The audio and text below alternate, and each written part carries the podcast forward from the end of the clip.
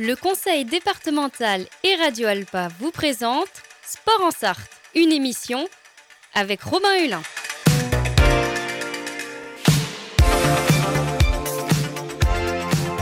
Courir, nager, pédaler, frapper fort.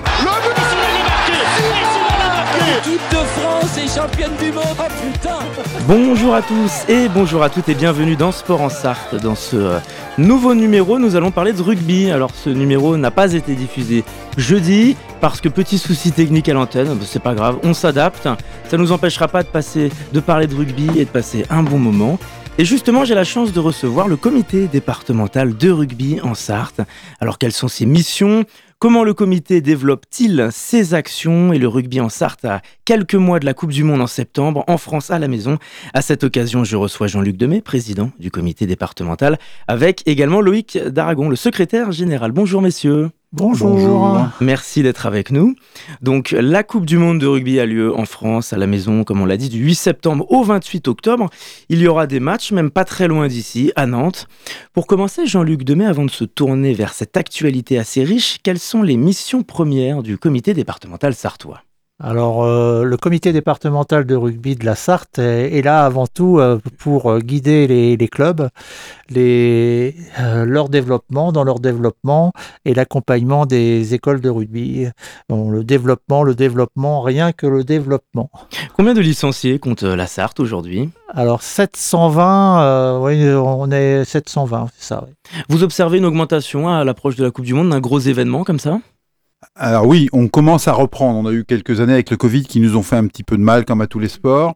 Et on commence à revoir euh, une augmentation des, licenciés et des nouveaux euh, qui arrivent euh, avec ce qu'ils voient, essentiellement avec l'équipe de France, puisque c'est la partie visible du rugby en France. C'est l'équipe de France, ça leur plaît, ça leur met en joie. Donc ils, ont disent, ils se disent, nous aussi on veut participer, nous aussi on veut en faire. Donc on a un certain nombre de jeunes qui arrivent avec une équipe de France qui va bien, qui va mieux, qui va même très mieux, on en parlera dans quelques instants. Sur la Sarthe, le club le mieux classé chez les hommes, c'est le RC en Fédéral 3. Malheureusement, euh, la, saison est un peu compliquée, il devrait descendre en Régional 1 l'année prochaine. Est-ce que la descente d'un club euh, leader peut avoir des, conséquences? Il sera, il sera quand même le club leader, le club mm. locomotive. Euh, alors, la descente n'est pas encore faite. Hein, euh, elle sera, c'est la fédération qui va, qui va juger euh, de, l'état des clubs euh, et de leur maintien ou pas au mois de juillet. on a actuellement on a sept clubs et sept clubs qui vont qui vont qui font soit du loisir, soit de la compétition, mais la compétition pas comme on voit à la, télévision. Combien est-ce qu'il y a d'équipes au haut niveau, au haut niveau entre guillemets, mais en Sarthe? En Sarthe, il y a le RC Le Mans, euh, qui est en National 3, hein, en Fédéral 3. Mm. Il y a le, le CO Pontlieu qui est euh, en Régional 1. Euh, ça veut dire l'honneur, hein, c'est anciennement honneur. C'est juste en dessous de la Fédérale 3. et on a trois clubs en Régional 3. Un quatrième qui va, qui va renaître. C'est celui de la Ferté-Bernard. Et on a, on a un club loisir, Marson. Donc pour expliquer un petit peu aux auditeurs, la Fédérale 3, ça correspond à la sixième division, si on ne dit pas de bêtises. Oui, si on va dans l'ordre, on va avoir le top 14, on va avoir la Pro D2, on va avoir la Nationale qui est nouveau de cette année, mm. Nationale 1 et 2, et puis après on a Fédérale 1, Fédérale 2, Fédérale 3. Alors, on va s'intéresser à l'actualité, surtout à quelques mois de la Coupe du Monde. Comment le comité départemental se prépare-t-il pour cet événement? Alors, depuis deux ans, euh, depuis qu'on sait qu'on a la Coupe du Monde, on a dit il va y avoir du grain à moudre. Euh, hmm. Donc on a, on a, on s'est tous réunis avec euh, avec les clubs et on a, on a fait vraiment un plan, euh, un plan de, de, dynamique hein, pour pour faire venir des nouveaux adeptes du rugby et pour les recevoir, on a, on a créé surtout une formation exceptionnelle pour que nos bénévoles puissent recevoir comme il faut euh, les, jeunes qui vont, qui vont nous arriver pendant la Coupe du Monde. Est-ce que le comité sartois pourra faire aussi disposer des infrastructures pour les équipes pendant la Coupe du Monde? Qu'est-ce que vous appelez les infrastructures? Des centres d'entraînement, par exemple. Alors non, nous, on n'a pas accès aux centres d'entraînement. Euh, on a une équipe argentine qui sera sur la Baule, euh, donc le sera à la Beauce, mais euh, c'est la seule qui est ici. Nous, comité départemental, on n'a pas ça. Euh, par contre, on fait beaucoup d'actions vis-à-vis des scolaires, Mm. on fait des actions euh, vis-à-vis des, des quartiers ou des, ce qu'on appelle les territoires, soit sur Alonne, sur Le Mans, sur Sablé, sur La Flèche, pour euh, promouvoir le rugby, tout du moins une certaine forme de rugby qui est adaptée à des tranches d'âge jeunes, hein, euh, CM1, CM2 et puis euh, 6e, euh, 6e, 5e. Euh, donc ça, c'est ce qu'on va, c'est ce qu'on développe beaucoup en utilisant les infrastructures existantes Mm. euh, des clubs existants. J'allais vous le demander, comment est-ce qu'on fait découvrir le rugby aux plus jeunes, aux enfants? Alors, on a tout un plan d'attaque justement dans ce plan d'orientation stratégique où, entre autres, on a deux grands axes, un scolaire, l'autre euh, quartier. Euh. Et on a un troisième qui est plutôt territoire avec le GDOS où on fait la tournée des territoires en été. En fait, on a formé les conseillers pédagogiques euh, départementaux et de circonscription sur un rugby qui s'appelle le rugby touché deux secondes, qui est un rugby sans contact, qui permet à tout le monde de pratiquer. Euh, on, ça se joue à 5 contre 5 et on a remplacé le plaquage par un touché à deux mains. Une fois qu'on est touché, on a, c'est un peu comme un, comme un foulard. Quoi. On a deux secondes pour transmettre son ballon. C'est très ludique, il n'y a aucun contact, ça peut se faire sur n'importe quelle surface. Et comme il n'y a pas de contact, ça peut être mixte. C'est aussi un des avantages. Et ça, on le fait que ce soit en, école primaire, puisque les enseignants qu'on forme, c'est en école primaire, ou euh, dans les territoires et quartiers, où on, euh, forme les éducateurs afin qu'ils soient autonomes pour faire pratiquer euh, le rugby. Oui, le, football américain euh, pratique euh, ce même type d'initiative avec le, flag football, un, sport avec un peu moins de contact, et aussi ils ont un projet dans les quartiers. Ce sont les quartiers populaires, le, football se pratique davantage que le rugby. Comment l'expliquer, selon vous, qu'au sein de, de certains quartiers, certains milieux sociaux soient surtout concernés par le football chez les jeunes et que le rugby a acquis un peu de retard là-dessus? Je pense que c'est lié au territoire. Le, le- la Sarthe est le 92e euh, euh, département en termes de pratique de rugby. Euh, donc il est logique qu'en Sarthe, on parle football. On a toujours eu depuis Mm. des années une équipe au Mans qui était à, un très bon niveau. Euh, et, et- et donc il n'y a pas de gros club leader. Euh, quand je dis leader, c'est en, en top 14 ou, en- ou, ou- en Fédéral 1. Euh, et, et donc on n'est pas en territoire de rugby. Euh, mais justement, on pense qu'avec toutes ces actions-là, c'est dès, qu'on fait découvrir le rugby, les jeunes qui n'en ont jamais fait et qui le découvrent, découvrent quelque chose de, qui, leur plaît et qui est très différent. On est vraiment une alternative aux autres sports co, de par les règles, de par la conception du jeu, et ça plaît beaucoup. Et c'est vraiment territorial, parce que si on prend d'autres grandes villes, euh, dans les quartiers, on pratique le rugby. On pratique plus le rugby, mais c'est vrai qu'au au haut niveau, dans la région des Pays de la Loire, il n'y a pas de club en top 14 en Pro D2, ni dans les deux premières divisions féminines. Est-ce qu'on peut l'expliquer par parce que c'est une région où on s'intéresse moins à ce sport depuis toujours, tout simplement? Bah, c'est une terre de football, hein, les Pays de Loire, hein, et de basket, on va dire. hein. Le rugby, c'est le stade nantais qui doit être en fédéral 1, voilà, hein, c'est le plus haut niveau. Et le plus près euh, en club professionnel, c'est le Vannes, ou Mm. sinon c'est Paris, euh, euh, oui, Paris euh, avec le Racing et avec le Stade français. hein.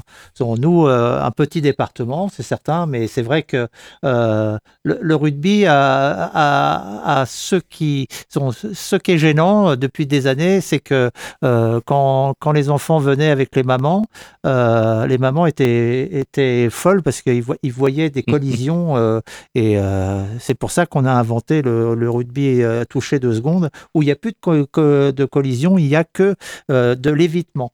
Hein, euh, et ça, ça, ce matin, il y avait à Alonne un, championnat scolaire. Euh, bah, les gamins, ils avaient tous la banane parce qu'ils ont tous joué au rugby. euh, celui qui était enflé que, euh, 30 kilos et celui qui, qui en faisait 60, bah, ils, ils ont tous joué à leur niveau et ils se sont fait plaisir. Justement, ce sera le sujet de notre deuxième partie d'émission après la pause musicale. Comment est-ce qu'on sensibilise davantage au risque de ce sport qui reste un sport de contact? Avant ça, je voudrais d'abord me tourner sur certaines de vos missions. Est-ce que vous êtes également concerné par le rugby à 7 Parce qu'il n'y a pas que le rugby à 15. On, est, on développe tous les types de rugby. Euh, alors, il existe le rugby à 15. Euh, pour les catégories type euh, junior, cadet, qu'on appelle Mm. euh, U- U16 ou U10 ou U19, on, a, on peut avoir le rugby à 10. Chez les féminines, dans le rugby à 15, il n'y en a pas dans le département, mais on a un club qui développe beaucoup le rugby féminin, qui est le Club Olympique de. Pontlieu, euh, et qui fait du rugby à, à- à 10. On développe le rugby à 5, qui est un rugby au toucher, 5 contre 5. Et après, la Ligue, et on a quelques clubs qui, en fin de saison, euh, pratiquent le rugby à 7. C'est plutôt un sport de fin de saison, quand les compétitions sont terminées, où on fait du rugby à 7. C'est 7 sur le- un terrain de la même taille que quand on est 15.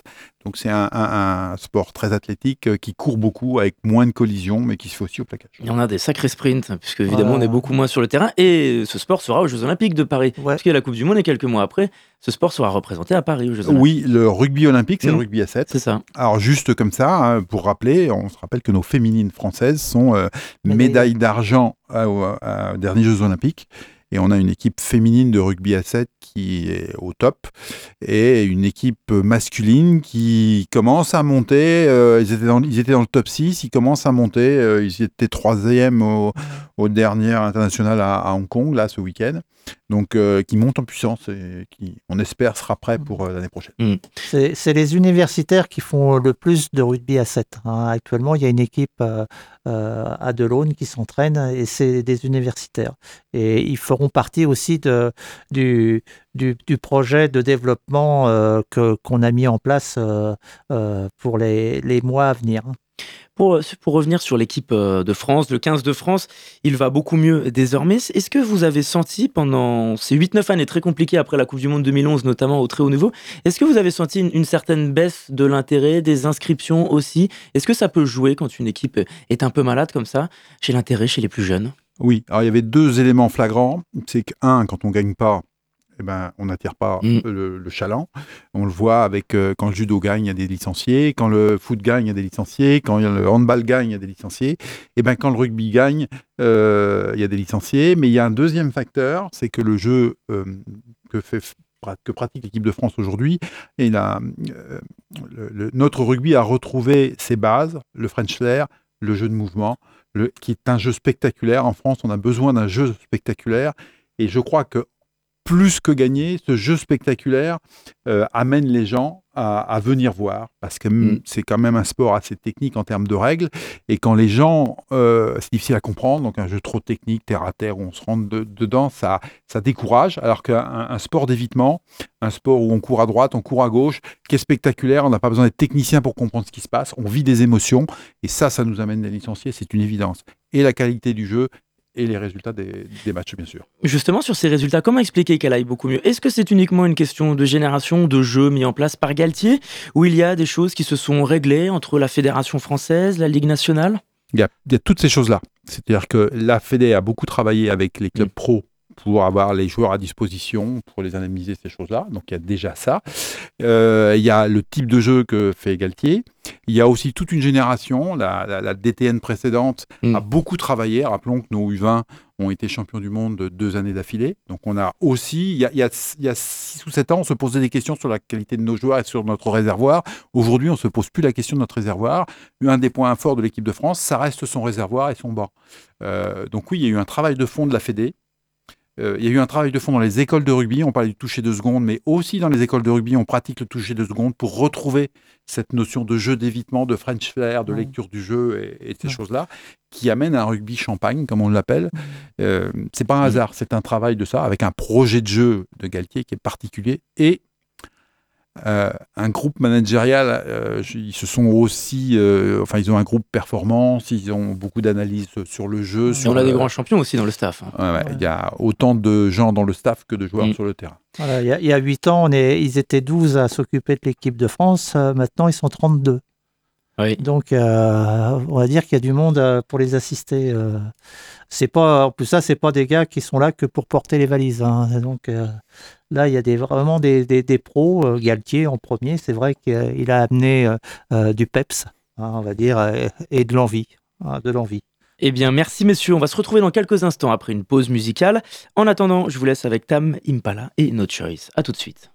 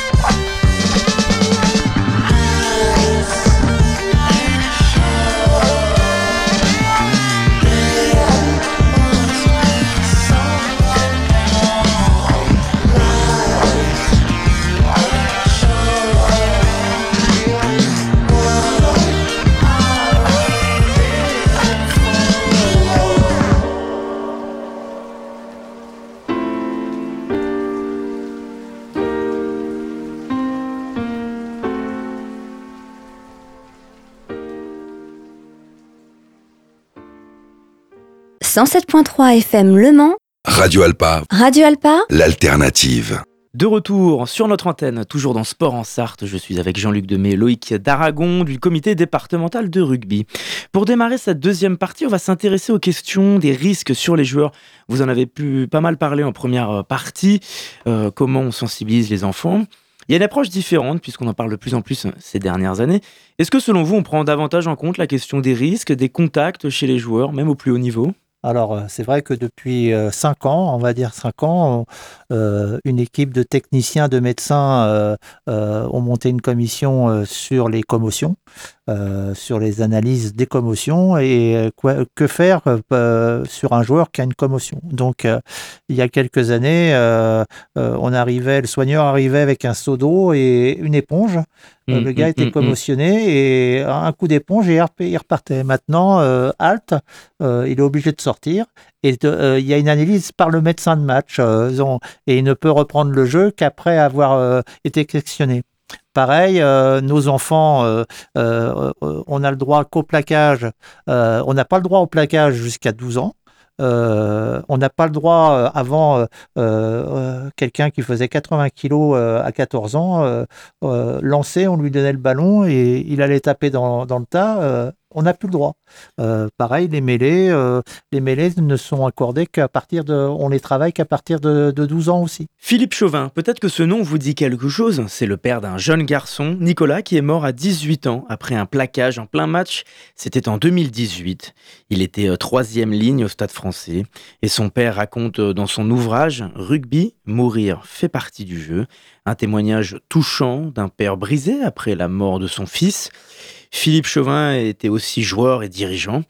Mais il dénonce aussi dans son livre les nombreux obstacles dans le monde du rugby lorsque l'on évoque la question des risques, des gestes trop violents. Il milite pour que la fameuse règle numéro 9 alinéa 11 soit extraite et mise partout en avant. Cette règle, elle explique que les joueurs ne doivent rien faire qui soit imprudent ou dangereux pour autrui. Quel est votre regard sur le combat de ce père? Est-ce qu'il a raison? Est-ce qu'il faut en faire plus dans la prévention à ce sujet? Est-ce qu'on n'en a pas fait assez? Sans dramatiser. Mm. C'est-à-dire qu'il y a beaucoup plus d'accidents en équitation ou en vélo qu'il y en a en rugby. La différence, comme disait notre président, c'est qu'au rugby, on ne met pas la poussière sous le tapis. Euh, par contre, euh, oui, les risques existent. C'est pour ça que les règles en top 14 ne sont pas les mêmes qu'en national, elles ne sont pas les mêmes qu'en régional. C'est ce qu'on expliquait tout à l'heure. Les règles du plaquage, les règles de la mêlée. euh, depuis quelques années, on ne plaque pas en, en dessous de 12 ans. euh, les, en dessous de, à 14 ans, on, on aborde le plaquage qu'à partir d'un certain niveau, parce que les risques sont pris en compte. Parce que justement, on est un des rares sports où tous Mm. les ans, les règles changent pour s'adapter à la traumatologie et aux accidents qu'il y a eu. Euh, parce qu'on le sait que notre plus notre pire ennemi, ça reste la blessure. Et on est tous conscients que c'est un loisir euh, et qu'on vient ici pour s'amuser et que la Fédé est la première à dire quand on, on doit, on, on doit revenir en, en parfaite condition physique. Aujourd'hui, autour des terrains, même s'il y a quelques, comme dans toutes les activités, on a toujours quelques anciens qui regrettent euh, euh, Mm, le, le bon Ouais. vieux rugby à la papa. Aujourd'hui, ça ne devrait plus et ça ne doit plus exister. Euh, la protection du joueur est la priorité. Il y a deux raisons pour lesquelles on change une règle en rugby. La première, c'est la, vivacité du jeu, que le ballon soit pas enterré. Enfin, je dirais même la deuxième. Et la première, c'est la sécurité du joueur. Aujourd'hui, des tas de règles. Quand vous allez voir un match des équipes sartoises, il y a des tas de choses qu'ils n'ont pas le droit de faire par rapport à une équipe euh, de haut niveau, parce que physiquement, ils ne sont pas préparés de la même manière. Et ces règles qui sont appliquées aujourd'hui, par exemple, à notre niveau, on n'a pas le droit de plaquer au-dessus de la ceinture. On commence à les étudier pour qu'au niveau national, voire international, elles soient appliquées. Et l'arbitrage, est-ce qu'il change? Est-ce qu'il prend davantage en compte les sanctions? Est-ce qu'il est plus sévère qu'avant? Je ne sais pas s'il est plus sévère, mais il est plus respectueux. Justement, il prend vraiment en compte cette dimension. C'est-à-dire qu'un joueur, comme ça pourrait arriver dans n'importe quel sport, euh, qui tombe et qui, euh, à un moment, euh, bon, à, quelques secondes de- de- Mm. d'inattention, en rugby, on a créé la notion de carton bleu, qui fait que l'arbitre dit il y a carton bleu, et seul un médecin, euh, a- après s'être arrêté pendant au moins un certain nombre de jours, 7 jours, seul l'avis du médecin peut le remettre en jeu, même s'il a rien. Donc et cette dimension, elle est mise en œuvre par les arbitres et acceptée par les entraîneurs. Il a fallu plusieurs années, je ne vous dis pas que ça s'est fait en- en 15 secondes, mais aujourd'hui, euh, la, la sécurité de joueurs est vraiment à nos niveaux mm, prise en compte. Est-ce qu'on pourrait aller plus loin, par exemple, et rendre obligatoire le casque que certains joueurs portent? Alors, c'est pas un casque, un vrai casque, c'est un casque en, en mousse. Mais est-ce que ça, par exemple, c'est une mesure qui, selon vous, pourrait être logique? Alors, moi, je dis que c'est une bêtise de porter un casque parce que ça libère plus l'esprit et on a euh, l'intention d'aller plus fort parce qu'on est protégé. Mais un casque, euh, au niveau commotion, euh, ça ça fait rien. euh, Quand, quand on reçoit quelqu'un, euh, malheureusement, un plaquage trop haut ou à l'épaule, euh, qu'on ait un casque ou pas, euh, la, la tête euh, remue un peu de trop. Non, non, il faut pas qu'on arrive à, à l'extrême, avoir des, des, des planches à laver derrière le dos, comme le rugby améri- américain, admettons, hein, le football américain, où on est casqué, tout ça. Non, non, Ouais, il faut, il faut qu'on qu'on adapte les règles, et c'est le cas actuellement. Regardez en top 14, euh, les, les accidents ont, ont- ont baissé depuis 5 ans de, de, de plus de la moitié. Mm. Euh, maintenant, Il les faut- arbitres arbitrent à, à 4 avec une vidéo et le gars constamment, il regarde euh, celui qui est, qui à la vidéo, il regarde, dit attention, là, là il y a eu, euh, il y a quelque chose. Et euh, si, si c'est à l'épaule et, et vers au-dessus des épaules, euh, c'est carton jaune, voire carton, carton rouge. Et pareil, on s'occupe du, du joueur qui est commotionné. On voit aujourd'hui que les, les- les mauvais gestes euh, n'existent plus Mm. ou sont exceptionnels. De toute manière, le, le- euh, ce- la personne qui ferait mauvais geste se ferait rattraper par la, trapou- la- la patrouille à, à- à haut niveau. Après, il faut bien adapter les règles aux joueurs et non pas euh, le joueur aux règles. Le problème du football américain, c'est bien celui-là. C'est-à-dire qu'à partir du moment où on se sent invulnérable parce qu'on est, on, on est casqué, euh, on, on s'engage un peu plus fort. Donc c'est bien les règles qu'il faut adapter.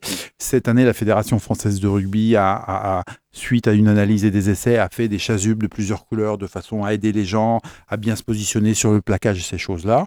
Euh, on vous a expliqué tout à l'heure toutes les évolutions qu'il y avait eu sur l'apprentissage du jeu pour d'abord apprendre à éviter avant d'apprendre à, à- à plaquer.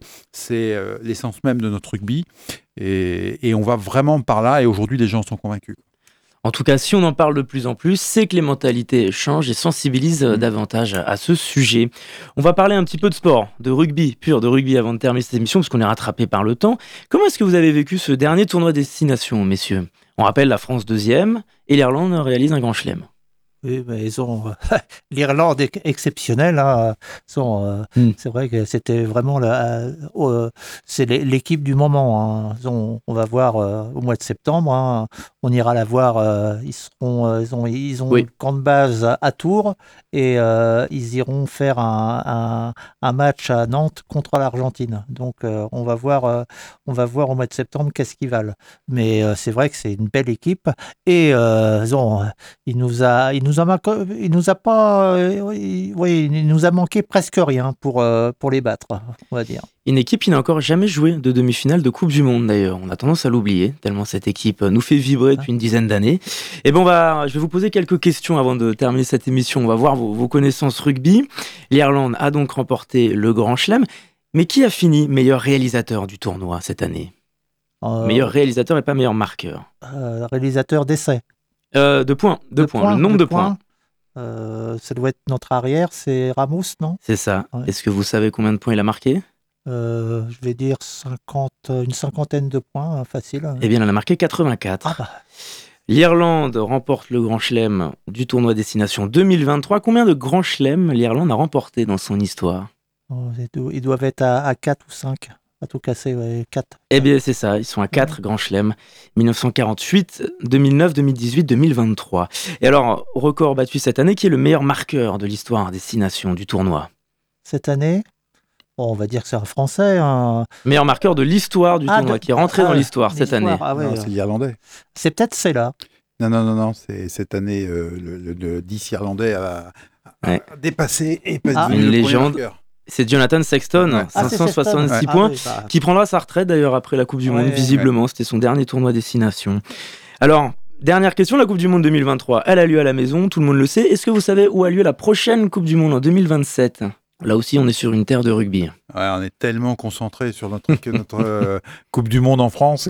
Je vais vous le dire, c'est évidemment c'est l'Australie hein, qui, accueillera sa troisième Coupe du Monde. Dernière question, c'est pas vraiment une question, un pronostic pour le mois d'octobre.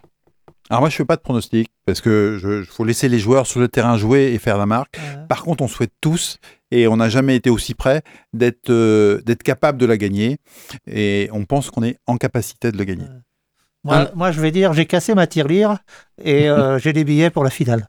Ah bah voilà. Et moi aussi. Et bah et alors la finale, adversaire idéal pour les Bleus? Bah, Ah, et tout, tout le monde pense à, à- à France-Nouvelle-Zélande, bien sûr. Ouais. ou un crunch, un France-Angleterre? Non, non, pas cette année. Hmm. cette année. Pas cette année. Eh ben merci beaucoup messieurs Ah, d'avoir merci. répondu à notre invitation. Donc pour tout savoir sur le comité départemental de rugby en Sarthe, on peut aller sur son site internet. Et puis évidemment, c'est une émission que vous pouvez réécouter en podcast sur radioalpa.com et sur toutes les plateformes de podcast. En attendant, je vous dis à très vite sur notre antenne.